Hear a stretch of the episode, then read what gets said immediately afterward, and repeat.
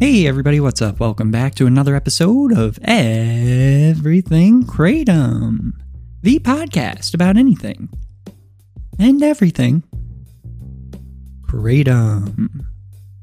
Great to have you with us on this Friday morning. My goodness, I've almost half lost my voice at this point.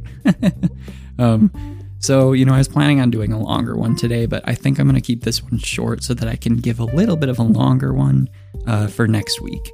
Um, but what I do want to talk about briefly is a couple updates that I missed a while back earlier this month um, that are pretty huge. So, listen to this. It turns out that in Colorado and Missouri, both of those states have passed Kratom Consumer Protection Acts. That is awesome. That is awesome. So that's really neat. Um, they they've become the seventh and eighth states to do so, and wow, you know, like that's a huge thing. That's so awesome.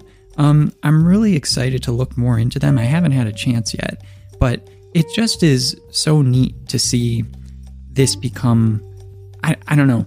I feel like you don't see this happening with other things like marijuana, for instance.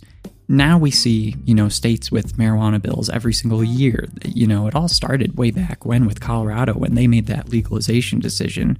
Um, my brother lived there when it happened, and um, I asked him the day after it was passed and legalized there, you know, what is it like to live in a state where weed is legal? And he said, honestly, we didn't know it wasn't.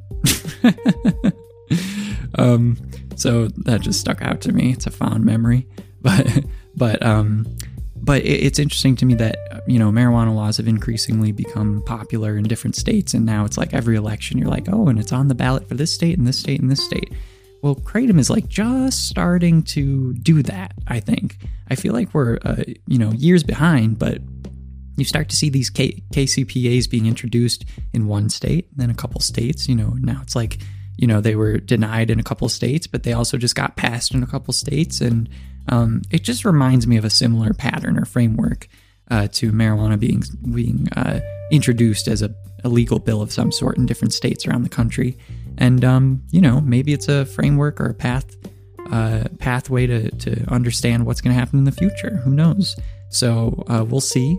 But overall, I'm just really excited, and I was you know surprised and and surprisingly pleased to see that news getting home. So, uh, if you already knew, this is just repeat, and if you didn't know, you know now. okay, everybody, I'm going to try and get some rest this weekend, and I will be back on Monday. Hope you do the same and have a great weekend. Bye bye.